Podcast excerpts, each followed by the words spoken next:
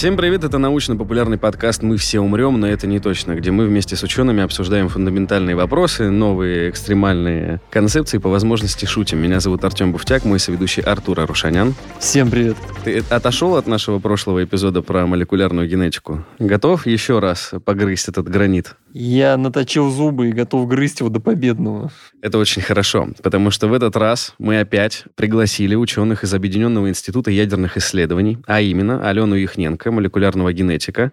Здравствуйте. Добрый день. Михаила Зарубина, биофизика. Здравствуйте. И Кирилла Тарасова, биоинформатика. Добрый день. И если я правильно понимаю, вы все работаете в секторе молекулярной генетики клетки лаборатории ядерных проблем. Да, верно. Верно, да. Отлично. Ну, значит, что такое молекулярная генетика? Мы вместе с Михаилом и Кириллом пытались разобраться в прошлый раз. Этот эпизод уже вышел, вы можете его найти везде, где вам удобно слушать. В этот раз предлагаю поговорить о открытии, о исследовании, которое вы проводили. Если коротко, то в подземном источнике, в части тоннеля БНО. Да, верно. Это что? Есть такая Баксанская нейтринная обсерватория, которая находится в Кабардино-Балкарии. Это горизонтальный тоннель под горой Андерчи. Так, и вы туда отправились?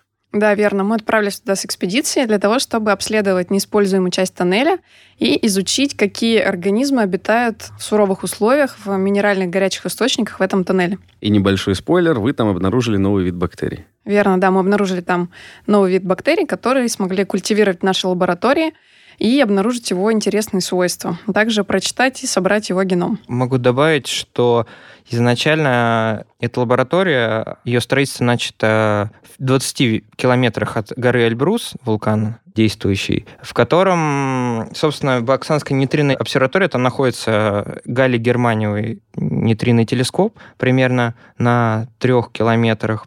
Ну и примерно на 4 километрах тоннеля да, под горой находится низкофоновая лаборатория. Собственно, исходно мы начали работу радиобиологическую, можно сказать, эффекты подавления естественного радиационного фона. Изначально нейтринная обсерватория обостроена там для того, чтобы подавить естественный радиационный фон Ну, Земли. Это фильтр, то есть. Да, как фильтр используется, там реально получится под пиком примерно 2,5 километра горной породы. Это позволяет экранировать всю горную породу, и, собственно, там оборудованы специальные из низкофоновых материалов низкофоновые камеры. И, собственно, тоннель горизонтальный, в корпусе на поверхности и под э, землей располагались собственно, наши мушки, да, и мы смотрели эффект подавления естественного радиационного фона. И чуть позже эта работа вышла уже, мы, собственно, узнали о том, что еще около полукилометра является неиспользуемой лабораторией. Алена, вот вы сказали, что там экстремальные условия. В чем их экстремальность? Температура, давление, что там экстремального? Отсутствие света. В основном там как бы совокупность факторов. То есть у нас там получается место, где никогда не бывает солнечного света, где очень низкое содержание органики, где высокая минерализация, более 7 грамм на литр у нас там получилась. Э, Температура там составляет около 41 градуса по Цельсию. Примерно вот в этих условиях у нас и обитают наши микроорганизмы. Интересно, что там несколько источников, мы все их обследовали, но такую достаточно большую массу, достаточную для изучения, нашли только в одном источнике. Дальше речь пойдет только о нем. Источник чего? Воды. Ага, а почему? А как там не хватило вам материала? Мы изучили несколько источников, только в одном из них мы обнаружили микроорганизмов. А, в других вообще никого нету? Возможно, они есть в каких-то следовых количествах, вот, Мгм. но только в одном источнике микроорганизмы достаточно оказались приспособлены, чтобы там Вот. сформировать такое Мгм. массивное сообщество. Окей, а как вы брали образцы? Но мы заранее подготовились. Ну, это безусловно.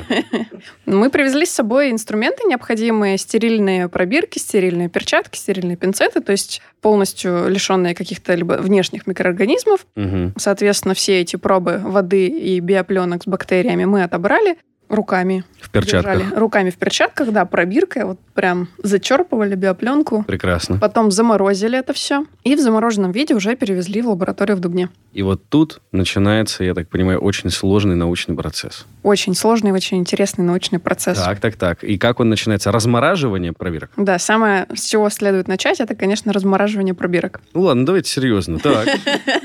Как- Какие вы применяете научные методы для того, чтобы у вас есть вода? Как понять, живет там что-то А, или нет? Микроскоп смотреть? Э, Там, получается, два у нас было образца Первый – это образец воды, второй – сама биопленка, которая совершенно точно содержит микроорганизмов. Нам было только нужно разобраться, каких из них можно культивировать в лаборатории и какими свойствами они обладают. Для того, чтобы узнать, есть ли в воде микроорганизмы, ее фильтруют просто через фильтр с маленькими порами, и потом уже с этого фильтра концентрат смывают и смотрят и под микроскопом, и выделяют ДНК, и наносят на питательную среду, чтобы посмотреть, будет ли оно расти. С воды вырастить у нас ничего не получилось, но с биопленки мы закультивировали один штамм микроорганизма, который вполне комфортно себя чувствует и в лабораторных условиях тоже. То есть он как бы достаточно такой легко адаптирующийся. И затем, после того, как мы его закультивировали, мы уже стали его изучать предметно. Во-первых, мы сделали фотографию, микрофотографию, световой микроскоп. Это у нас бацилла, то есть она имеет продолговатую форму. И также мы решили определить, собственно, к какому виду относится наш организм. Для этого мы использовали такую технологию, как секвенирование маркерных участков генома. То есть с помощью специального метода прочитывается небольшой кусочек ДНК, и затем сравнивается с базой данных таких же кусочков, которые уже для других организмов прочитаны. Таким образом, мы можем путем сравнения найти наиболее близкие последовательности, сравнить их с нашей и сказать, что вот наш организм, он относится к такому-то роду, например, и к такому-то виду. Либо, если информации для вида близкого ее недостаточно в базе данных, можем предположить, что у нас новый вид. Но дальнейшее как бы исследование подразумевает, что мы более подробно уже изучим наш организм, различные его параметры, физиологические свойства, проведем биохимические тесты и уже скажем, новый это вид или нет.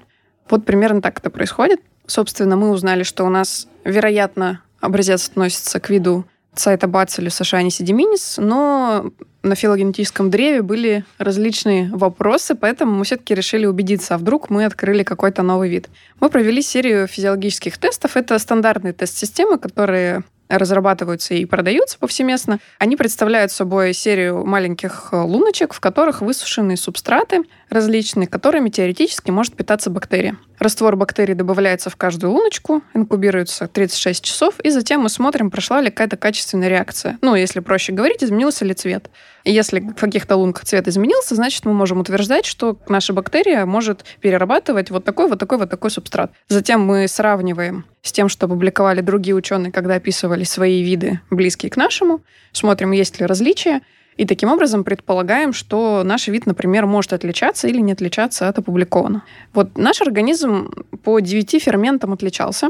И затем мы решили прочитать вообще полный геном, чтобы посмотреть, собственно, какие отличия, ну, насколько отличия сильные, в чем интересные особенности организма. Вот Кирилл как раз занимался сборкой генома. То есть тут биоинформатика подключается. Да, вам рассказать о том, как секвенировать. Ну, короче... В том числе. Грубо говоря, когда а, секвенируют, сначала нарабатывают большое количество клеток, из них потом выделяется молекула ДНК.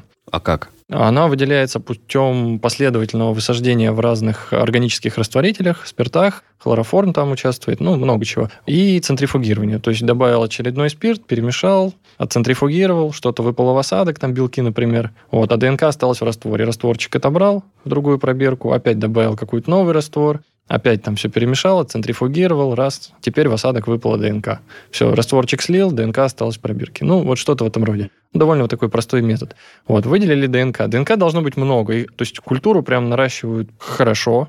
То есть, ну, я не знаю, там порядка, наверное, десятой доли грамма. То есть прям в пробирке все это хорошо видно. Из нее выделяют ДНК, тоже ее так прям видно, когда вот она на дне. Все это отвозят в специальные сервисы с секвенаторами. Секвенатор дорогой, покупать его в лабораторию. Поэтому есть лаборатории, которые купили себе секвенатор и просто за деньги как бы секвенируют. А что стоит за этим термином? Секвенировать от английского слова sequence, последовательность, это значит читать последовательность нуклеотидов в ДНК. И вот мы привозим нашу ДНК на секвенирование, они ее предварительно обрабатывают, Обработка заключается в том, что ее рубят на маленькие кусочки. Порядка 300, ну, порядка 300 нуклеотидов. Получается на деле от 100 до 700, вот так. Как можно нарубить ДНК? Ну, ультразвуком, например, можно нарубить ДНК. Нет, а как вы поймете, что вы правильно нарубили ДНК ультразвуком? А она это же, уже она... методики просто очень разработанные. Конечно, так. изначально это все методом проб и ошибок. То есть там, допустим, такой частотой ультразвука, она так нарубится. Ну, то есть там распределение конкретно То есть опять эмпирическим путем просто? Ну нет, сейчас уже... Сейчас это уже все хорошо наработано разработанные методики. Да, сейчас да. Я имею в виду, что они просто выясняли, какую частоту нужно сделать, чтобы правильно нарезать. Нарезается а, всегда... Ну и, фер... и ферментами еще режут там по вот, определенным вот сайтам. Про это я хотя бы чуть-чуть слышал, но не понимаю, понимаю, как это работает. Ферменты обычно режут по определенным сайтам. Есть неспецифичные ферменты. То есть, если чем дольше ты ДНК, допустим, держишь с каким-то неспецифичным ферментом, тем на более мелкие куски оно будет порублено. А ферменты это? Это белки, которые катализируют какую-то реакцию. Ну, например, разрывы в ДНК вносят Мгм. В данном случае. Бывают ферменты, которые заранее знают, что вот именно вот в участке ДНК, которые содержат вот такую последовательность, нужно сделать разрыв. Они как бы ищут в ДНК эту последовательность и там разрезают. Откуда они это знают? Ну, это, это объяснимо и вообще? То есть они могут провзаимодействовать только с этим участком ДНК? Вот. Они не знают, Артур. Там нету, Ну, там грубо- мозга нету. Грубо говоря, в 99,9 случаях, да. Вот понятно, что какая-то там ничтожная доля, он везде там внесет разрыв. Но это мы же работаем на очень больших количествах, и на деле можно считать, что там... Ну, да. нашу бактерию мы секвенировали с помощью очень интересного метода, который называется нанопоровое секвенирование. Это еще более новый метод, чем вот э, те, которые рассказывает Кирилл. Такими мы тоже пользуемся. Мгм. Но здесь мы самостоятельно в лаборатории отсеквенировали. А, Сами. То есть, Да. так, Ну, но- но- хорошо, но я, я вы не рассказывал... покупали. Нет, я рассказывал Вы про покупали? другой способ секвенирования. Покупали секвенатор? разные способы То есть он у вас есть все-таки. Ну, это у нас, у нас Это есть другой. маленький. Он- Вот. Он, размером меньше, разные, меньше в чем зависимости от новый метода, да? iPhone. Ну, то есть, получается, секвенатор это не как... Это прибор. очень э, Есть разные секвенаторы. консервативное. Вот. То есть в зависимости от метода, который используется для того, чтобы нарезать это ДНК, будет меняться и сам секвенатор. Ну, не совсем. То есть Так. есть несколько разных технологий секвенирования. Под каждую технологию разработаны свои приборы. Вот. и Есть, вот у вас есть самый такой... ну, у нас новый. есть э, секвенатор, который на основе технологий третьего поколения. Он работает таким образом. Есть камера, в которой находится мембрана, и она разделяет камеру на две части. Внутри этой мембраны есть такие дырочки, которые сформированы белковыми порами. Эти белки ученые нашли в специальных бактериях, выделили их из этих бактерий, модифицировали, затем встроили вот в эту мембрану. А мембрана, что ли, она имеет природ... Ну, не природный в смысле, а биологический характер? Нет. Сделана она из металла там какого-то, что-то такое. Они И- просто встроили поры в нее. То есть в ней есть дырочки, и белки в нее встроили. Но она не липидная. Нет, она не То биологическая. есть заселили белком металлическую пластинку? Да, да, да, она очень тоненькая. Ну, я не уверен, металлическая она или нет, но она не органического происхождения. Понял, Ее понял, то есть, понял. каким-то штампуют там как-то, не знаю, напыляют. В общем, в мембрану встраивают белки, и эти белки имеют в центре канал, через который может проходить молекула ДНК. Этот канал очень маленький, у него ширина меньше двух нанометров. Соответственно, через него может пройти ДНК. Ну, то есть ДНК же у нас имеет такую, как ниточку, структуру. При этом она состоит из двух цепей. Двуцепочечная ДНК у нас шириной 2 нанометра. Если же две цепи разъединить, соответственно, ширина будет гораздо меньше. И вот через эту пору проходит только одноцепочечная ДНК. А также у нас к мембране приложены электроды, которые измеряют силу тока. И когда молекула ДНК у нас проходит через пору, сила тока меняется в зависимости от того, какой конкретно нуклеотид сейчас внутри поры. Прибор фиксирует изменение силы тока и потом расшифровывает это, переводя в последовательность букв. Это ж какая там чувствительность должна быть, чтобы в этой поре зафиксировать прохождение одного нуклеотида, или как Да. вы сказали? Фиксируется сила тока ионов через пору, а ДНК мешает ионам проходить через эту же пору. И в зависимости от того, какой нуклеотид сейчас в поре, Мгм. сила тока выглядит Меняется... по-разному, да. И потом по профилю э, нейросеть говорит, в какой момент в поре был какой нуклеотид. Почему нельзя просто обычную ДНК пропускать двухниточковую, Она не пролезет просто. а сделать пошире? Смотрите, как у нас устроена ДНК. У нас одна цепь состоит, получается, из нуклеотидов, например, А, Т, Г, С, по порядку представим, Мгм. да? А вторая цепь, она ей комплементарна. То есть, соответственно, у нас- напротив А всегда будет Т, напротив Г всегда будет С, и наоборот. Соответственно, если у нас одновременно в цепочку, ну, одновременно будет в пору заходить, например, АТ, а после нее ГЦ, как мы определим, слева было А, а справа Т А, или вот, наоборот? То есть так проще просто себе. Ну, это невероятно проще. Это единственный способ. Слушайте, но это надо было придумать вообще. Я не представляю, кому могло прийти в голову использовать белок, через который проходит одна цепочка последовательно, при этом нуклеотид снижает силу, ну, как бы сопротивление, видимо, силе тока. Нет, э, там так. Просто есть вот э, две камеры, разделенные мембраной. Да. Между ними, э, значит, проход только через пору. А, ну, не одну же. Нет, их Нет, там 2000. Камер-то много, Вот, камер да-да-да-да. много, но электроды в каждой, как бы один электрод у них общий, значит, короче, сверху камера одна, снизу камер много. И сверху ток меряется от электрода, который общий, снизу у каждого свой. И поэтому так меряется ток через каждую пору. в каждой камере, вот которая снизу. То есть, получается, у нас на одну камеру снизу одна пора белковая. Да, на одну камеру снизу одна белковая пора. Вот только через нее идет молекула ДНК. Мгм. И э, в в силу того, что разный нуклеотид будет по-разному влиять на силу Они тока, по- По-разному блокируют эту пору. Там самое тонкое место в поре, вот, вот где ионы бегут, вот им там сложнее всего проходить. Мгм. И профиль тока, как вот он меняется от времени, снимается то, что профиль тока, там просто, ну, вот какая-то такая вот загогулина, зигзаг. И вот по этому профилю уже нейросетки, обученные на конкретных последовательностях ДНК, то есть там исследователи знают, какая у них последовательность ДНК, пропускают, получают вот эти загогулины. А, Б, вот это вот. Обучают на них АТЦГ. И потом эта нейросеть может читать уже неизвестные последовательности, вот эту вот загогулины тока, и говорить, что в такой-то момент времени там был А в поре, в такой-то Г, в такой-то там Т, С, все такое. Ты понял вообще, что происходит? По супер косвенной истории с силой тока выясняют, какие в одной цепи ДНК находятся нуклеотиды. На самом деле это магией было не всегда. На заре только развития этого метода, это было ну, где-то в конце прошлого столетия, ученые открыли такой белок в золотистом стафилококке. Как раз золотистый стафилококк – это ну, инфекционная бактерия, которая заражает людей. И, собственно, она действует таким образом. У нее есть специальный токсин, который дырявит клетки.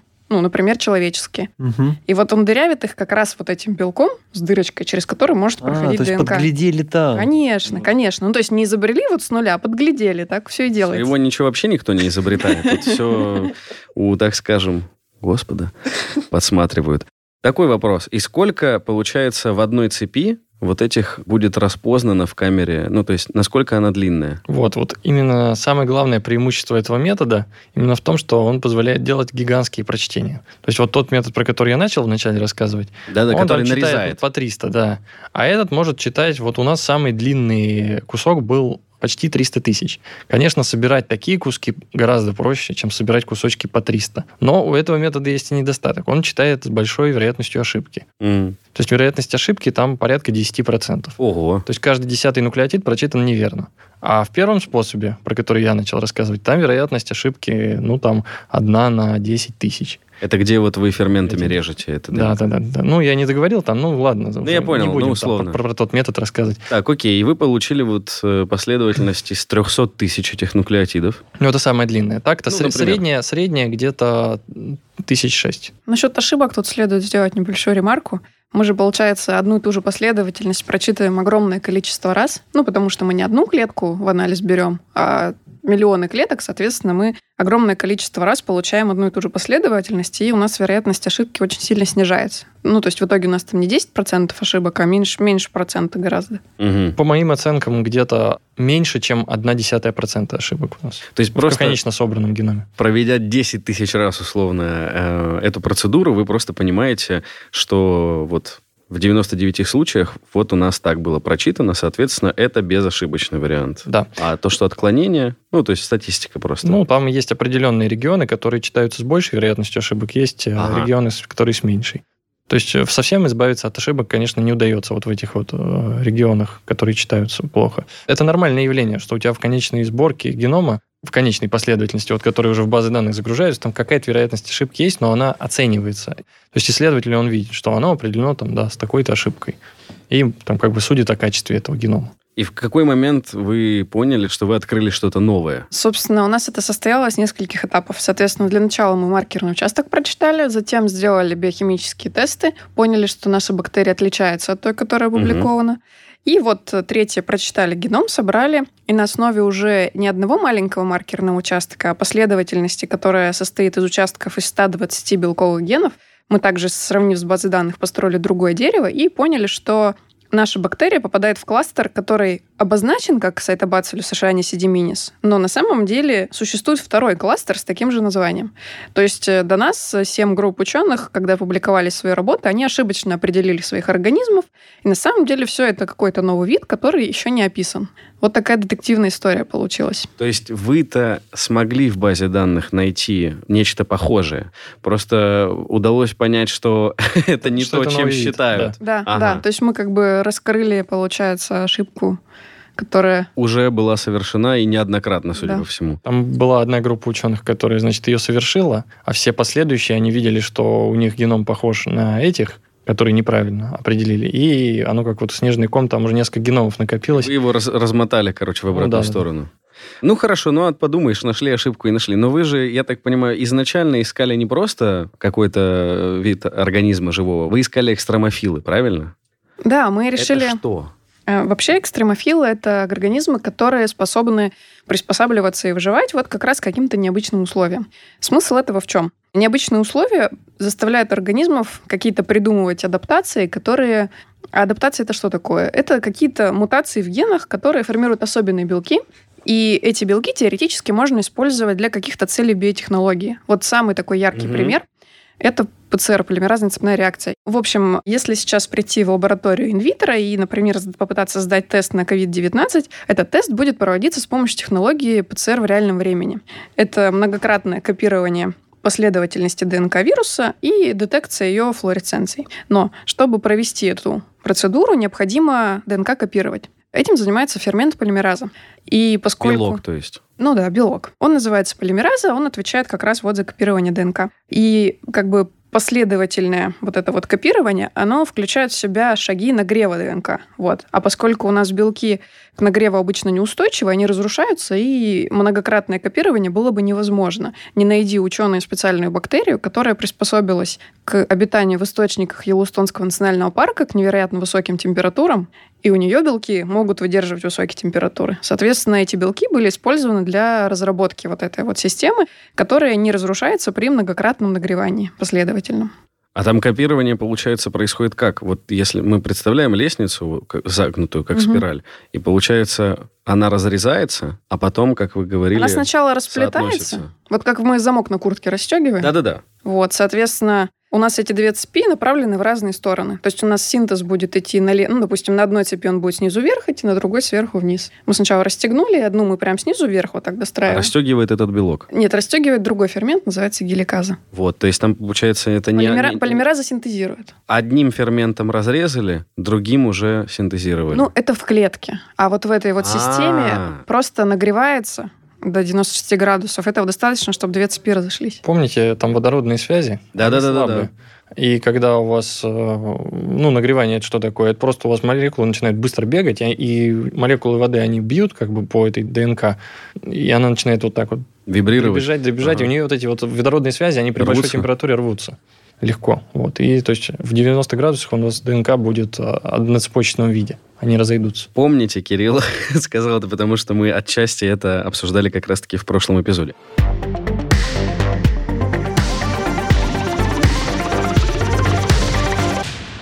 Окей, и экстромофилы, вот эти организмы, у них просто интересные механизмы адаптации, которые у других организмов их нет. То есть Да, верно. Соответственно, мы заранее не знаем, где мы сможем использовать какие-то новые интересные механизмы. Когда ученые изучали вот, э, вот эту, например, бактерию из Йеллоустона, они тоже не предполагали, что какой-то ее фермент может быть применен вообще во всех лабораториях в мире, в разных странах и приносить огромную пользу людям. Соответственно, мы, изучая бактерию вот из э, Баксанской нейтринной обсерватории, тоже предположили, что какие-то интересные полезные свойства сможем обнаружить. И вот в геноме мы как раз обнаружили большое количество генов, которые отвечают за устойчивость к тяжелым металлам.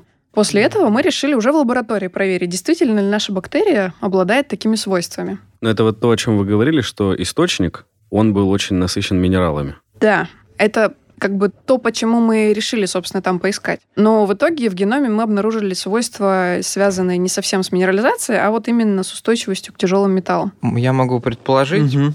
что вообще э, специфика именно наших астронофилов это адаптация сверхглубоким условиям. Да? Надо повторить, что там очень мало органики, да, которые обычно питаются такие бактерии. И, собственно, исследования, которые ведутся по миру в рамках поиска сверхглубоких организмов, да, их находят порядка 4 километров, да, имеют цель понять, собственно, какие специфичные механизмы получения энергии есть, какие специфичные э, механизмы э, синтеза углеродных соединений, да, собственно, как глубоко способны они жить, да, и, собственно, предполагаются даже довольно очень необычные механизмы, в том числе связанные с радиацией на этих глубинах. Если мы поняли, да, что еустонский белок помогает нам в ПЦР-тестах, например, да, а вот э, молекула устойчивая к тяжелым металлам, где ее можно применить? Ну, например, просто. Ну, например, пользование. например, можно создать биосенсоры, которые позволят зафиксировать загрязнение природы тяжелыми металлами, либо создать какие-то системы, которые позволят очищать, э, например, воды, загрязненные тяжелыми металлами. Это вот один из вариантов. Либо, например, обогащать и концентрировать вот эти вот э, тяжелые металлы, которые остаются после производства в сточных водах. Это, по сути, потери, потому что сначала люди добывают тяжелый металл, а потом они просто Вымываются. вымываются. Ну, потому что сейчас, скажем так, есть какие-то технологии, да, которые позволяют э, вернуть обратно их в производство, но разработка новых т- потенциально позволит улучшить это. Но здесь следует уточнить, что механизмы защиты от тяжелых металлов у бактерий очень разнообразны. И как бы мы сейчас как раз вот работаем над тем, чтобы разобраться, какой механизм лежит в основе устойчивости наших бактерий. Это как раз-таки, я так понимаю, и молекулярный уровень сопротивления да, этим металлам, и какой-то еще, может быть, гипотетически. Есть вот классические механизмы, они Так. как бы делятся на несколько групп, и самые такие распространенные это первое, это когда в окружающей среде металлы есть, в бактерии, соответственно, их там нет практически. Они попадают в бактерию, и бактерия их просто затратами энергии с помощью специальных белков выкачивает наружу.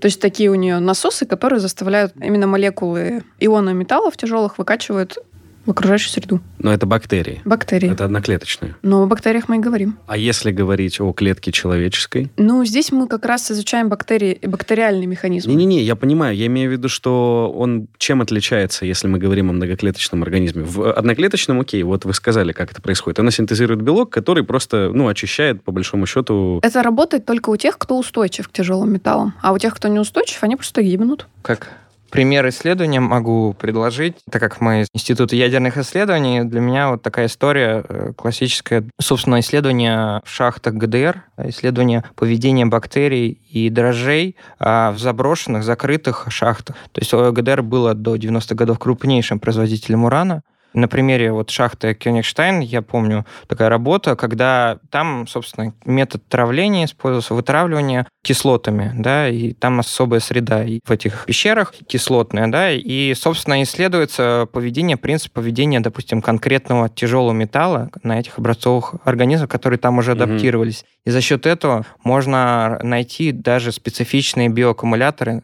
это аккумулятор конкретного металла, Мгм. и у него есть, собственно, было показан специфичный механизм, допустим, это биоминерализация, когда он переводит фосфор неорганическое соединение, да, а, уран, после гибели клетки. Допустим, если оно аккумулирует, оно не обязательно выталкивает, может аккумулировать, может сорбировать на поверхности стенок. То есть механизмов много, и для разных металлов они разные. То есть, получается, есть задачи, которые э, химики решают в лаборатории, а гипотетически эти же задачи могли бы решаться с помощью конкретных, допустим, простейших и, и тех же бактерий, которые плюс-минус на то же самое, ну, в, в других объемах, но способны. Ну, они даже и решаются уже сейчас. То есть такие механизмы уже применяются в биотехнологиях. Просто в различных бактериях высока вероятность обнаружить несколько разные модификации вот этих вот решений. Соответственно, изучение новых организмов, способных вот к такой устойчивости, это как раз очень перспективно. Мгм. Поскольку эволюция у нас нелинейна, то есть э, бактерии каждая приспосабливается как может, и это может э, быть очень интересно. Так, а получается, вот то, что вы открыли, да, как он правильно называется? Можно кратко, может, имя дали ему? Ну, э, имя мы дали Сайтабацилюс псевдо шани седиминис. Да, вот именно про него я и говорю. Можно ли его признак пересадить кому-то? И сделать другую бактерию, такой же резистентной к тяжелым металлам? Можно, можно, конечно, можно. Как раз вот молекулярная генетика в том числе этим и занимается. Но для того, чтобы это сделать, значит, первое, это нужно определить, какой именно ген отвечает за этот процесс. Затем нужно уже этот ген встроить в желаемую бактерию. Мгм. Это делается следующим образом. Сначала мы нарабатываем последовательность именно вот этого гена нужного и также участка, который отвечает за регуляцию этого гена. Затем встраиваем в так называемый вектор. Мгм. Вектор — это такая кольцевая молекула ДНК, в которую мы встроим нашу последовательность, и которая сможет попасть уже в клетку нужной нам бактерии и, соответственно, продуцировать белок, например, который отвечает за устойчивость. Вопросов, конечно, сразу миллион. Почему кольцевая? Как она проникнет именно в эту клетку? Чувствую, что мы встретимся с вами точно еще раз. Так, так, так. Вот. И она проникает, продуцирует. Как гены вообще эти, их получить в таком объеме? Ладно, у меня, да, я прошу прощения. Очень много вопросов. Так, и вы этот ген добавили другой бактерии? Пока еще нет. Нет, гипотетически в смысле. Вы Гипотетически. добавляете вот э, с помощью этих инструментов, и она тоже начинает... э, Быть устойчивой, мгм. например. Я просто очень хочу тоже затронуть этот э, момент, успеть. Вы же еще и бактериофаг открыли, который с этой бактерией был. Точнее, даже не бактериофаг, а механизм сопротивления бактериофагу. Про CRISPR-Cas речь, видимо. Да-да-да, про CRISPR-Cas. С бактериофагами, ну, там были какие-то небольшие следовые количества, значит, фаговых последовательностей в геноме бактерий, но такого вот прям, чтобы мы конкретно определили этот фаг. Ну, то есть я пытался там, да, с ними поработать, но ничего не вышло из этого. То есть получается, что часть биопленки, которую вот вы исследовали, она в, не- в себе несла еще и следы вируса, который Ну, а, почти, ее заразил. Почти все живые организмы, вот, которые есть в мире, они заражены прям константно какими-то вирусами. Вот, в том числе и бактерии. Мгм. Мы из этой пленки выделили только то, что удалось культивировать. То есть, что у нас выросло. Да. То есть, в пленке там, ну, там, не знаю, ну, 150 разных бактерий живет, допустим. А вот выросла из них только одна. Вот это вот. Вот этот один вид, да, и у него там в геноме тоже есть какие-то вирусы. Вот э, какие-то кусочки их, они действительно, ну, я видел их секвенсы, да, они там есть. Но мне не удалось из них ничего такого отдельного собрать. И даже э, вот четко определить, хоть к какому семейству вирусов он относится, тоже не удалось. Ну, то есть, э, там мало его получилось, да, и Ладно. с бактериофагом ничего не вышло. Мы тут ставки делаем, когда же бактериофаги придут в фарму. Никогда, как нам Нет, объясняли. Почему они это уже они уже там есть? Ну, да, у нас был э, эпизод с Михаилом Никитиным, он объяснял, что очень тяжело с текущей системой лицензирования лекарственных средств применять бактериофаги. То есть, э, как бы на бумаге звучит просто великолепно, у нас есть какая-то бактерия, мы просто выводим вирус, да, который будет ее эффективно бить э, и побеждать. Но там получается, что под каждую бактерию нужно лицензировать свой вот этот бактериофаг, а их, короче, огромное множество, 8 лет исследований, подтверждающих и так далее. Короче, в общем, легче использовать антибиотик Ну, вот просто. и есть всё. такой интересный, как это, факт, Кейс. факт да, что вот во время Второй мировой войны войска, э, которые вот западные, а у них были уже антибиотики к тому моменту. А в советских войсках их почти не было. И в советских войсках использовали как раз-таки растворы бактериофагов для обеззараживания ран. Мгм. И я знаю, что вот в Грузии там был какой-то э, институт, Крутой который этим институт, занимался.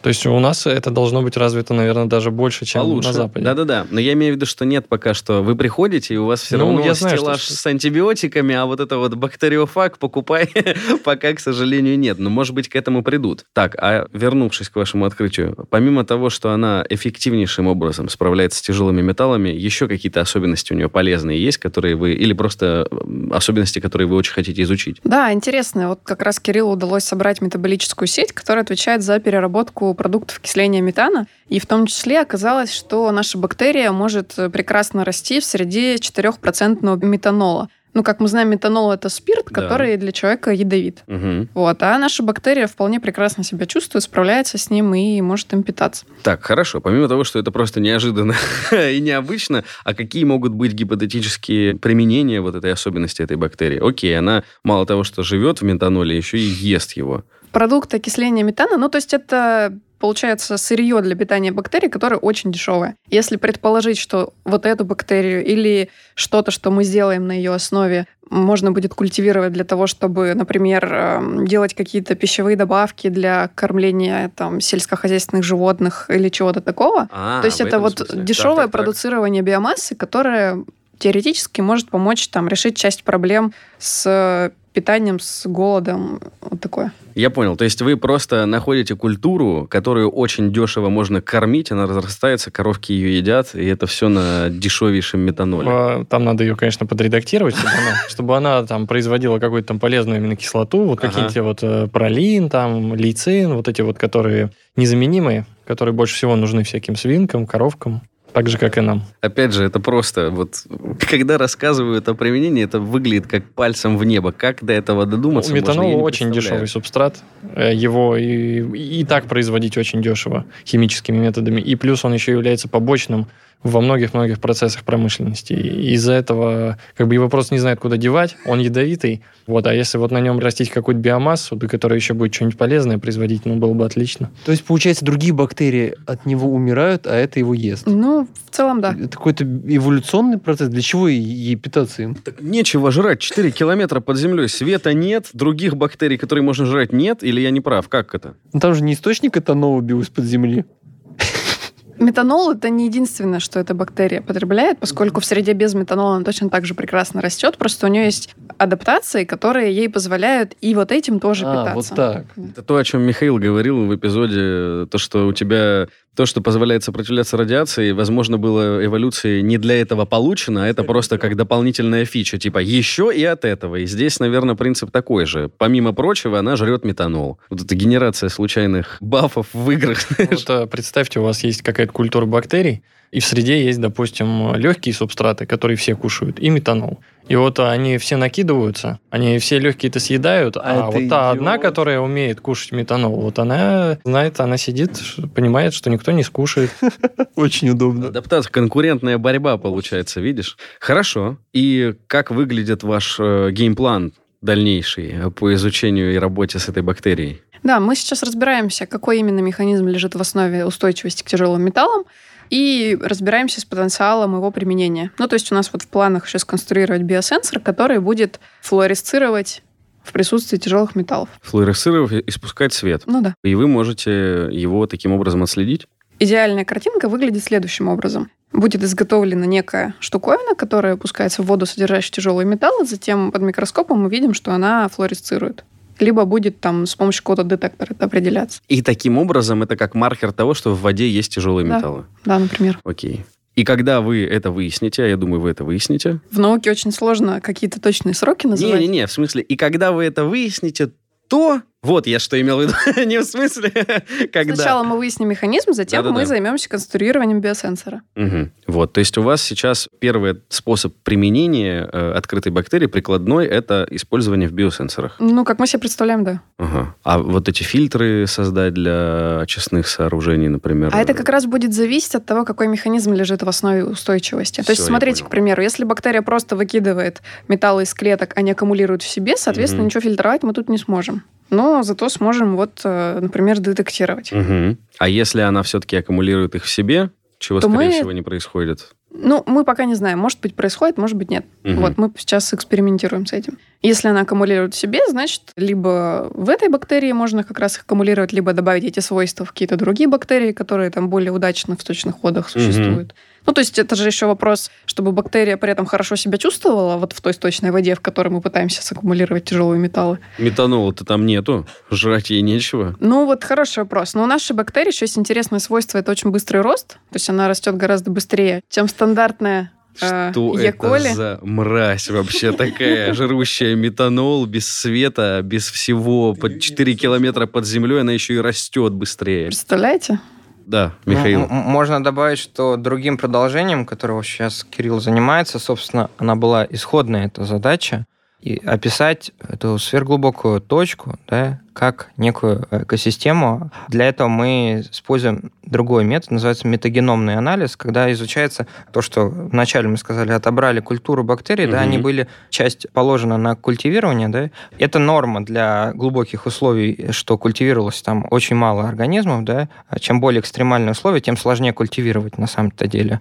То А, есть вы их есть- помещаете в хорошие условия, они не хотят да, развиваться? они зачастую прихотливы к этим некомфортным условиям. И, собственно, параллельная задача, которая, собственно, сейчас делается, это изучение из замороженного образца всей тотальной ДНК и секвенирование. То есть, возможно, нас, нас там ждет еще очень много открытий, потому что мы будем понимать, чем питаются эти организмы, изучая их геномы, уже можно это сказать. Можно сказать будет, что является там источником первичным углерода, из каких там неорганических соединений получается энергия. Также делаем химический анализ, да, подробный во всех там нескольких точках, измерение физических параметров. И, грубо говоря, мы сможем описать эту локацию Экосистему вот как эту. некую Ага. экосистему, чтобы понять, и тут я сделаю замечание, почему еще изучаются сверхглубокие бактерии. В идеале люди ставят, собственно, себе задачу изучить крайние границы биосферы, это или сверхвысокие микробиомы, да, то есть сообщество бактерий, так и сверхглубокие, да. То есть в идеале это может дать понять диапазона, собственно, распространения жизни, в чем специфика этих организмов. И понятное дело, что дальнейшие работы мы изучаем только, в принципе, неприхотливых к кислороду бактерий, да, Мгм. которые смогли на поверхности пленки под водой выжить.